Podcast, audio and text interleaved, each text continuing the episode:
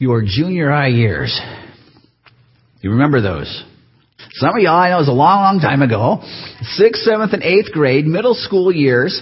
Generally speaking now, I know that was, was that a positive experience or a negative experience? What I want you to do is look at the person next to you. Thumbs up. You don't have to say anything. Thumbs up or thumbs down. Okay? Your junior high years, go ahead and communicate. Thumbs up, thumbs down with the person next to you.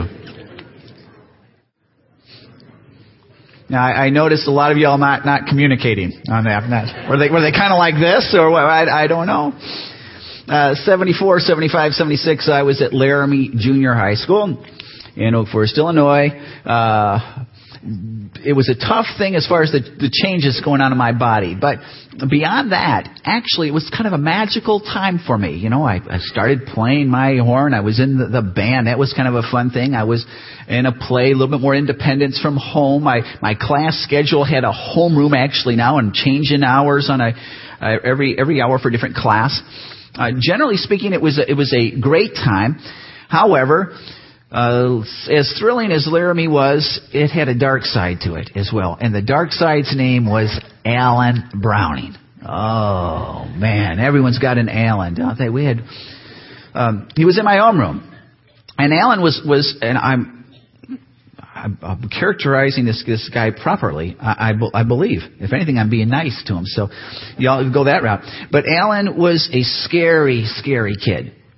And he, I mean, black t-shirts with the skulls and the heavy metal stuff and black pants and chains and motorcycle type boots and a vest. And he was sixth grade, right?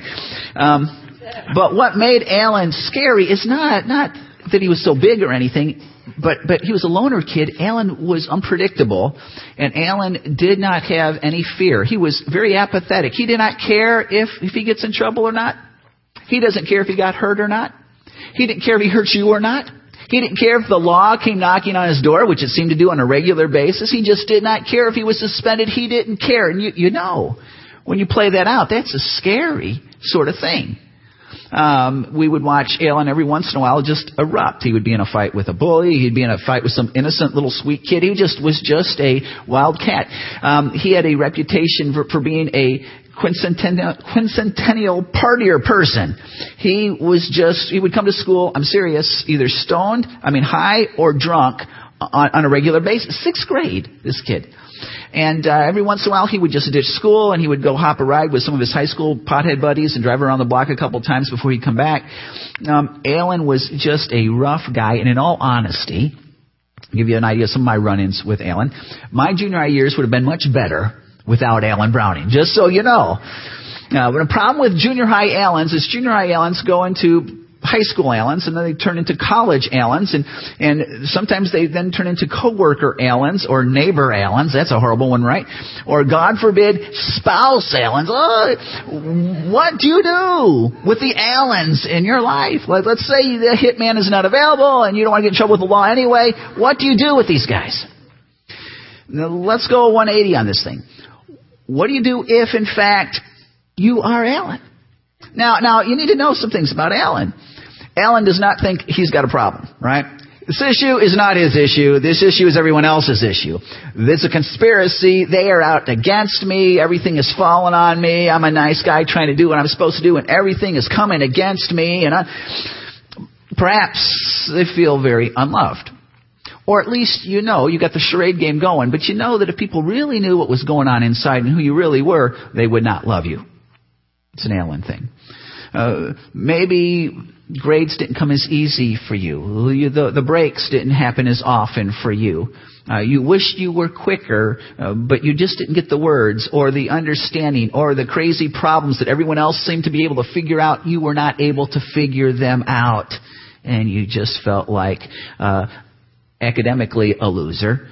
Or, or perhaps there is this rain cloud following you. And the rain cloud can be called a lot of different things. This could be a depression thing, or it could be a um, sexual thing, an anger thing, a, a bad habit thing. That's a sin thing. And you know that if there's a God someplace, He knows all this stuff, of course, and God would probably label me an Alan sort of person. So what do you do with the Allens? Whether they're external and there's somebody you wish wasn't there, or it's internal, he's in your veins and you wish he wasn't there, but he is. What do you do with that? Well, the text we're looking at this morning in our series is fantastic because it deals with a group of Allens at Jesus' birth, believe it or not. It's a fantastic text. If you open your Bible with me to Luke chapter 2. Luke chapter 2.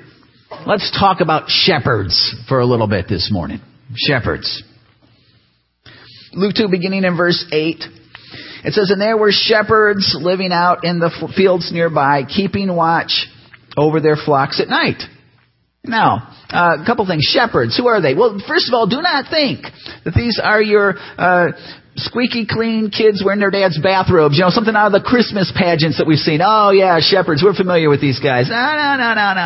At, by this point in history, Jewish history, the shepherd's trade had evolved into something notorious. It was not a, a good thing. Uh, these guys would, were, I mean, they had the toughness of the Marines, the scruples of the Hells Angels, and the, the reputation of the Mafia. I mean, these were a, a rough group of guys. They, they would take on wild predatory animals. Remember David fighting bears and lions? This is the kind of thing that they, they dealt with. They would take on thieves on a regular basis. And, and these folk were considered, we'll talk about it in a second, but they were considered the bottom dwellers of society. This was, these were not your rich, powerful scum, you know, like the tax gatherers. These were the, the, the uneducated, poverty-stricken scum. And, and the, that which separated the shepherds from the rest of the masses was not their socioeconomics, because let's face it, almost everybody was in a poverty boat at this point but the fact that they were considered unclean. Unclean is, is a, it's a Jewish term, and what it refers to, religious term, is somebody who is not acceptable to God. And it, it, deals with your externals as well as the internals, but after the whole ball of wax is said and done, it is not acceptable to God. Now, now the shepherds had really no, no choice here. Uh, because there was a whole long list of stuff you had to do and stuff you had to avoid if you were going to remain clean. Well, their job did not allow them to do these things. For example, they were dealing with diseased animals on a regular basis, unclean. Open sores, unclean. Dead animals, unclean. The feces of the animals, unclean. They couldn't get away from it. Now, here's the problem. If you were unclean, you could not go to the temple. Now, the temple Judaism was a pretty big deal. Salvation is only found in the temple. Redemption can only be found in the temple. Relationship with God. Remember to say that the temple was the house of prayer. What that means is where you can actually commune with God, where your sins can be taken care of, and you can be put back into a right relationship with God. It was found in the temple. The shepherds can't go to the temple. So guess what? Shepherds are on the outs. They're on the outs with God. Now, they, they also had developed, at least at this point in history, the shepherd trade into a very unethical situation as well. Because, you know, any group of people whose society will continual, continually reject will in time reject society. And, and the, the, the shepherds, at this point uh, had zero scruples. Generally speaking, their, their trade was known as that which held vagabonds and the dishonest and, and the thieves. These were the shepherds. Now, now look what they did. They were watching over their flocks at night. Context is they're near Bethlehem. Um, the te- Bethlehem is a suburb of, of Jerusalem. The temple is in Jerusalem. And in the temple, you had sacrifices happening every day. Now, whenever, just on its own. But then you had pilgrims coming to town every day. They're there for business or whatever else. And when you came through town, you stopped at the temple and you offered sacrifice. Then on the high holy days, tens of thousands of sacrifices are going on. And so the temple needed a, a, a constant supply of pristine sacrificial type animals. And tradition says that these shepherds were watching over a sacrificial flock.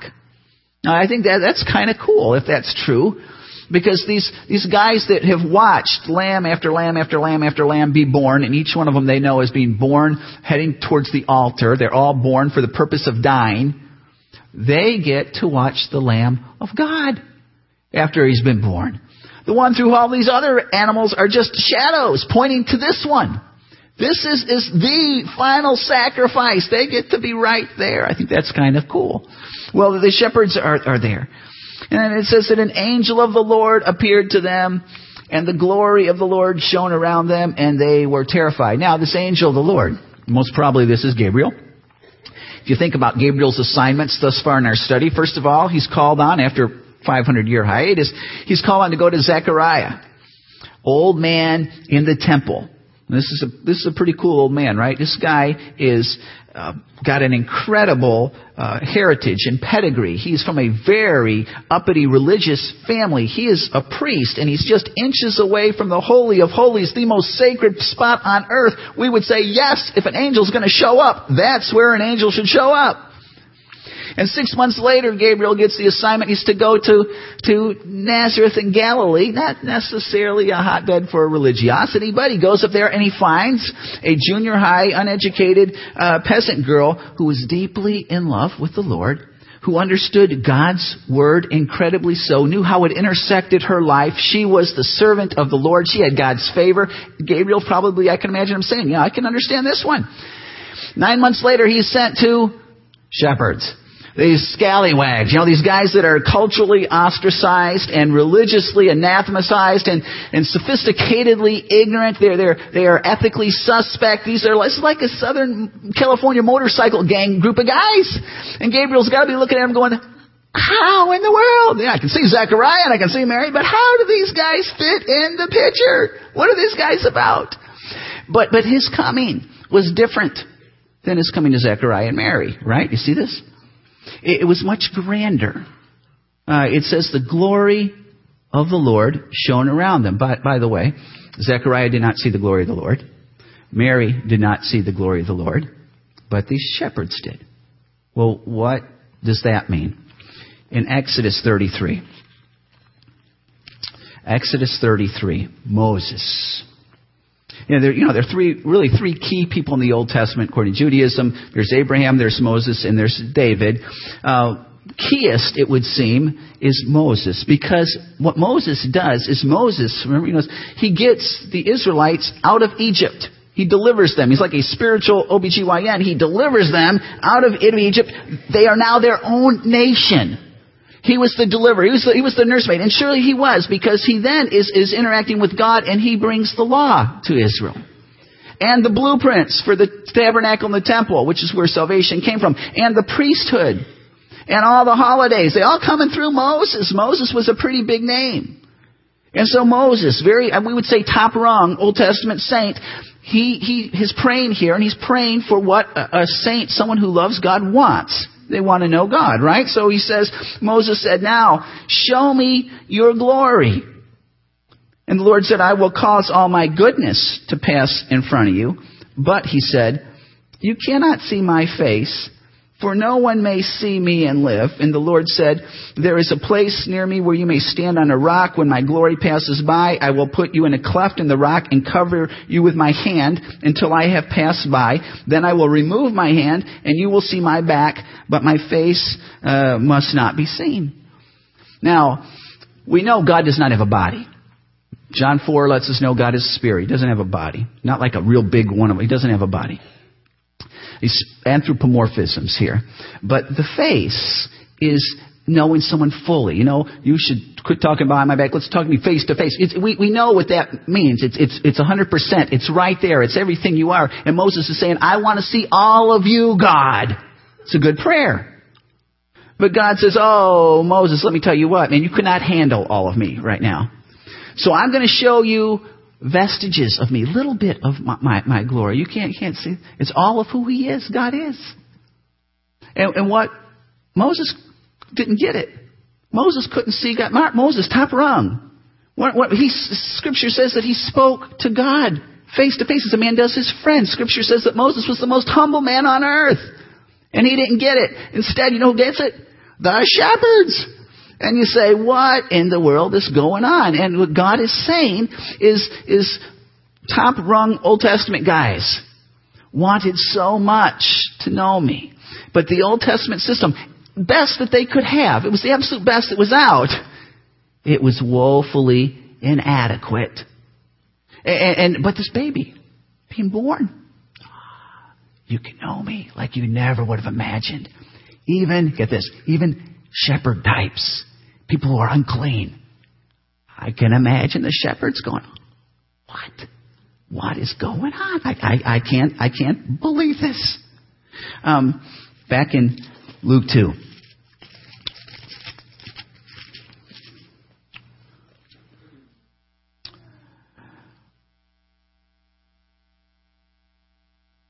Suddenly, we're going to skip down to verse 13. A great company of the heavenly host appeared with the angel, praising God and saying, Glory to God in the highest, and on earth peace to men on whom his favor rests. Now, this great number of, of angels. This is really an incalculable number.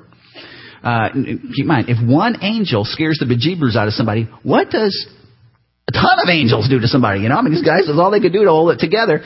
Some have said that, we've got no way of knowing this, but some have said that what God did here is He emptied heaven of all the angels. They were all, who, who knows, but it was a number you couldn't count of angels. Uh, ama- amazing. And they got to come talk to uh, the shepherds of all things. Now, these shepherds, uh, as unscrupulous as they were, they were Jewish. They, they knew the, the legend, the myth that one day God would send forth His Messiah. They, they, knew, they knew the expectation. They had watched all the people go through their long lists of trying to do things and not do things in order to be on, uh, in order to be clean, and, and they've watched this.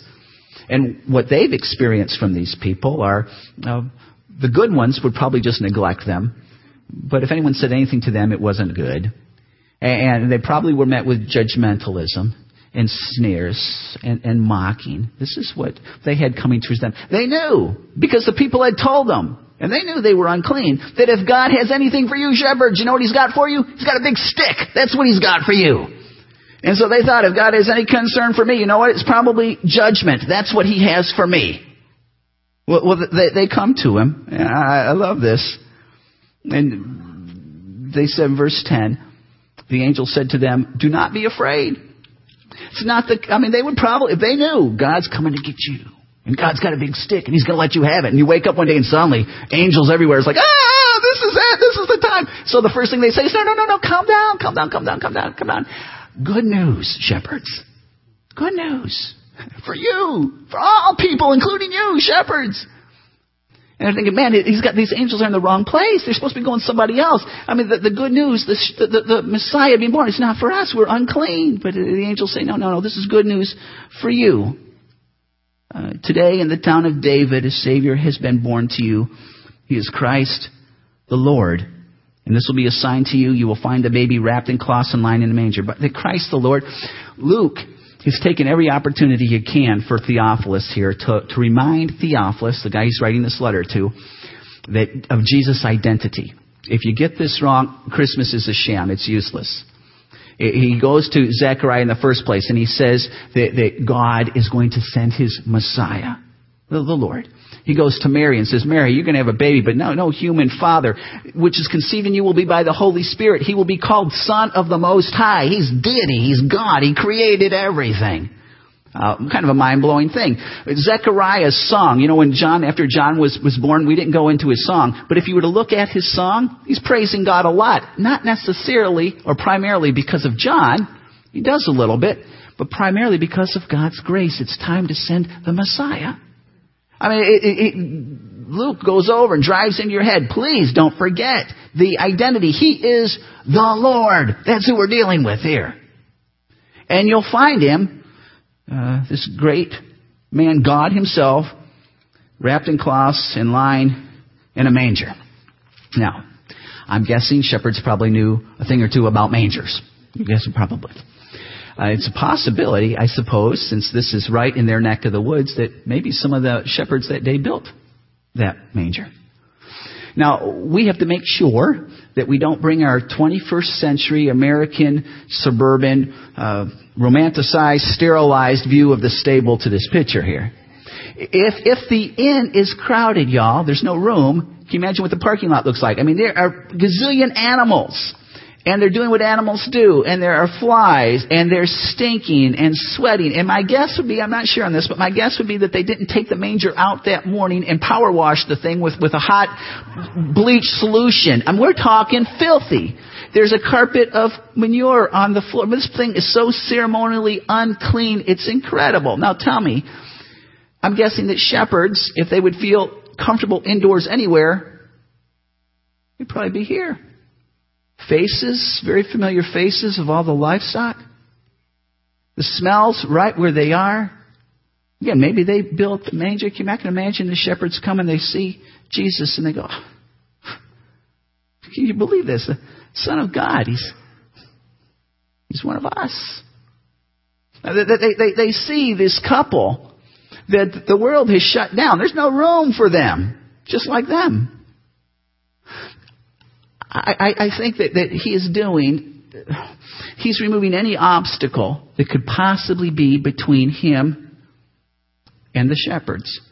Have you, have you ever met a real famous person? I mean, we're talking, we're not talking a second string player for a AAA baseball team. We were talking Bill Gates, Warren Buffett, President of the United States. We're not, we're not a limo where they get out on red carpet. We're talking a limo where they got three Escalades on either side and their bodyguards all jump out. And, and they have to make sure that you and I don't come near them. And we got to be a long ways away from them. But let's just say that somehow you were able to get close, closer than that. And you notice they're close. You'd probably say, I can't believe such things even exist. This is incredible. And then you look at their jewelry and you'd say, are those real? Man. Then you remember the, the article from People magazine that their yacht was the size of a carnival cruise ship. And, and now, are you thinking, we're good friends. He understands me so well. He knows me. He cares. You know, no. No, they might be a nice person. That's, but they live in a different world, don't they? I mean, it's just a different world doesn't know me, can't understand how I operate, doesn't understand what's, what's important to me, what's, what my issues are, my concerns, has no idea. It's just a different world. The closer you get to them physically, the broader the gap emotionally. You realize this person has nothing to do with you. Now look at this. I think Jesus removes all the obstacles. So these shepherdy people walk in and they go, it's one of us. He's one of us. Now, parenthetically, let me just throw this out. Uh, what if shepherdy people donned FAC? You know, how would we respond? How would they feel when they when they left? That's, that's, a, that's, a, that's a, can be a haunting question. Now, this is really a harbinger of, of all that's to come for, for Jesus. And what Luke is letting Theophilus know is, is, is you need to know Theophilus. In Jesus' birth, the very first people he ministered to we're shepherdy people. And you know what? As he grows up, he's going to hang out with Matthew the tax collector. Very unclean thing to do. Invite himself over, have a party with the Pharisee people. Or then invite himself over to uh, Zacchaeus' house with the chief tax gatherer. And then he would he would uh, protect the woman caught in adultery. Yeah, and then he would he would uh, invest his time in the woman at the well, loose gal, he would uh, befriend and invite into his circle of ministry Mary Magdalene, from whom he cast out seven demons. Talk about unclean. And then he would befriend the demoniac of the Gerasenes, 1,000 demons. Talk about unclean in spades. And then he would touch lepers. And then he would touch dead people to rise them from major unclean. And Luke is saying you need to know something about, about this, this Messiah Theophilus. This is who he came for. We think that sometimes that the shepherds in the story, you know, it's like God needed a little cool little statue around our manger scene and thought, shepherds, that'll work. Yeah, there's that. That'll work, of course. That fits real nice. Uh, shepherds are not an afterthought. They are not a nicety. They are not a, a, a decoration. Shepherds are the reason. It's the whole purpose. People who recognize, I am unclean. Yes. That's why he came. That's what it was for, what it was for. Um, let's we'll skip down to verse 15 though I don't have this one on the on the screen I don't think but uh, we'll be there in just a second. It says when the angels had left them and gone into heaven the shepherds said to one another let's go to Bethlehem and see this thing that has happened which is the Lord has told us about. So they hurried off and found Mary and Joseph and the baby who was lying in the manger. When they had seen him, they spread the word concerning what had been told about them, about this child, and all who heard it were amazed at what the shepherds said to them. Don't you love it? Uh, very first evangelists. Very first people to bear testimony of Jesus are those whose testimony is not accepted in court. Are those who don't tell the truth. They were commissioned by God to tell the most incredible truth. Um, you know, there's this, that second group of people whose testimony also is outlawed, outlawed in court were women. Uh, you gals think you have it bad. I know we got a long ways to go and all, but they really had it bad here. Rabbi would pray, Lord, thank you for not making me a Gentile or a woman. A woman's testimony was not allowed in court. Yet, who were the first people that God commissioned to go to the tomb to bear testimony of the resurrection? It was the women. And you know what? If I'm writing a book that I want people to believe, I'm not including that part because culturally that was a bad thing to put in there. But all four gospel writers include it. Maybe because it's true. It's whatever. I can just see God choosing that, what He's chosen, um, to bear testimony and witness of Him. Um, 1 Corinthians 1. This is a cool, a cool uh, text. 1 Corinthians 1, verse 26. It says, Brothers, think of what you were when you were called. Not many of you were wise by human standards. Not many were influential. Not many were of noble birth. But God chose the foolish things of the world to shame the wise. God chose the weak things of the world to shame the strong. He chose the lowly things of this world and the despised things and the things that are not, that's the unclean things, to nullify the things that are, so that no one may boast before him. You might say, you know, yeah, yeah, I know he came for shepherds and all, but, but you, you don't know me. You don't know where I've been, what I've done. You don't know what I've thought. You don't know the hurt I have caused. You don't know what constantly boils in my system. You don't, you don't know. But Jesus knows. And Jesus is saying, you think I've come to, to clean up the clean? I've come to call the unclean to me. That's what it's about. Uh, 1990, this is, I told this a true story. 1990, uh, uh, couple decided that they were going to have their wedding reception at the Boston Hyatt. Uh, so they go down the Boston Hyatt and they're going to pull all stops. Man, this is going to be a party like the Hyatt has never seen before. And so they they choose very special silver. They choose exquisite china. They choose uh, oh, incredible flower displays. They hire the best big band that they can get in in Boston, and they are going to have an incredible party. Well, the uh, groom on the day the invitations are supposed to be sent out gets a case of chronic cold feet. Ah. And so he leaves this gal. And she's, of course, devastated.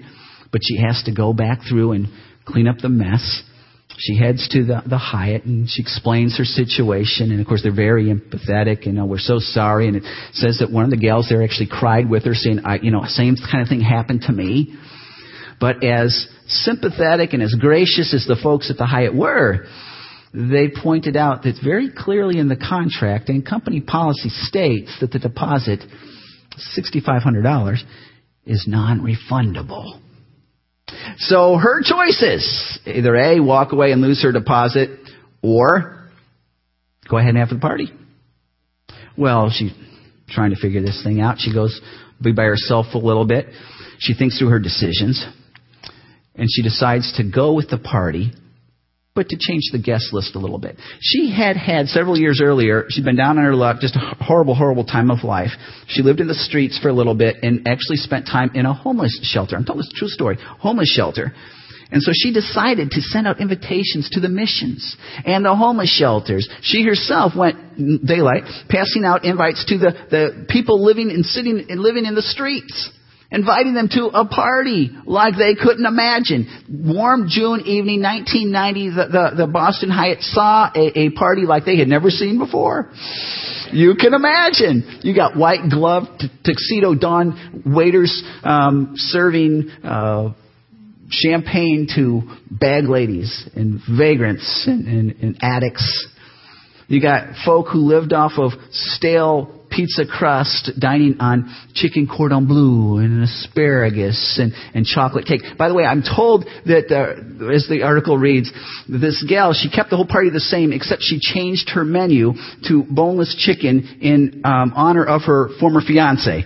And so all, all these these people who are, are normally living, they're spending their nights on a park bench. They are dancing the night away.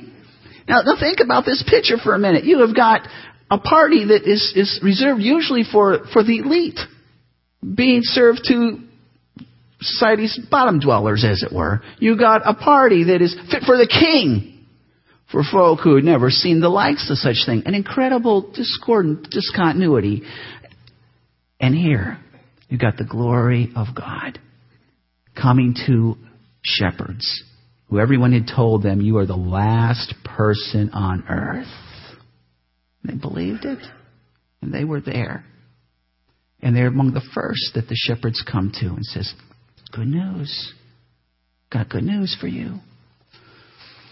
Let's uh, bring this together for just a moment. Tie this up. Uh, do you know any shepherdy people in your life? I mean, you, you know the names. Come, you, you, you probably got a list of them. That you would say, you know, I know God loves everybody and all, but if there was an exception, this person would be on that list. I was in college. I was home from, from school. My church was about 70 people. That was on a good day. That included nursery. And so we knew whenever the annual visitor came, everybody knew this. This was a big thing. And that, that day, our annual visitor showed up. He's a guy about my age. He's uh, looking somewhat dapper. And he's in his, his three-piece suit. And as, as he came, I thought, I recognize this guy from somewhere, but I, I don't, I'm not. As we talked, this guy was in Bible college. This guy was preparing for the pastorate. And as, as we talked further, his name was Alan Browning. I'm not joking. This is absolutely true. I'm thinking, Alan what happened to you? You know, I expect you to be in jail or dead somewhere. What is this? He said, You have no clue how messed up my life was. I mean, you probably do to an extent, but what was going on inside, my family, it was just, or lack thereof, he said, it was just the biggest mess. And I really didn't care, and I kind of hoped I died. And somebody along the way uh, shared with me Christ. And that he came for people like me. And I thought that was the greatest news in the world. Everybody should be told this. So I thought, I've got to tell people this. Is he one of the shepherds or what? I love this. Uh, if you have an Alan Browning in your life, and no doubt you've got several, are they past? Are they beyond the, the power of God? God came for the Alan Brownings.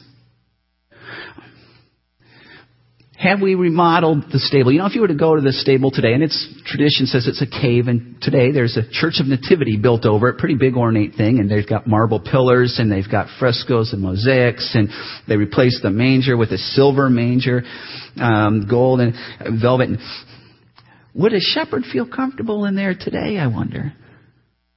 Have we remodeled the gospel in such a way that a shepherd would look at it and say, it's not for me? Have we remodeled our own lives? Not with transformation of God's grace through the power of the Spirit, but with a cold orthodoxy or a cold legalism that if we bump up against a shepherdy type, you know what they're saying? They're saying, I'm being rejected by the religious establishment again. How, how, about how about FAC? Have we remodeled FAC?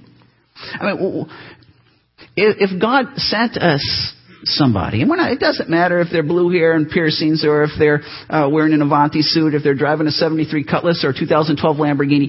That, that's an irrelevant issue. I know this, that if they come here and they don't know Him, they're, they might, might be skeptical of God. They might be very skeptical of the church. And whether or not they return is going to be partially dependent, at least, on how they're treated well, how are we going to treat? Now, listen, I don't expect us to, you know, handful of us to grab the guy and pull him in the back room and beat him up. We're not going to do that. But might we just benign neglect? We'll see him from a distance and kind of, you know, well, I guess they're okay. What, what do we convey to them? Do we convey to them, we're glad you're here. We've been waiting for you. This place is for you.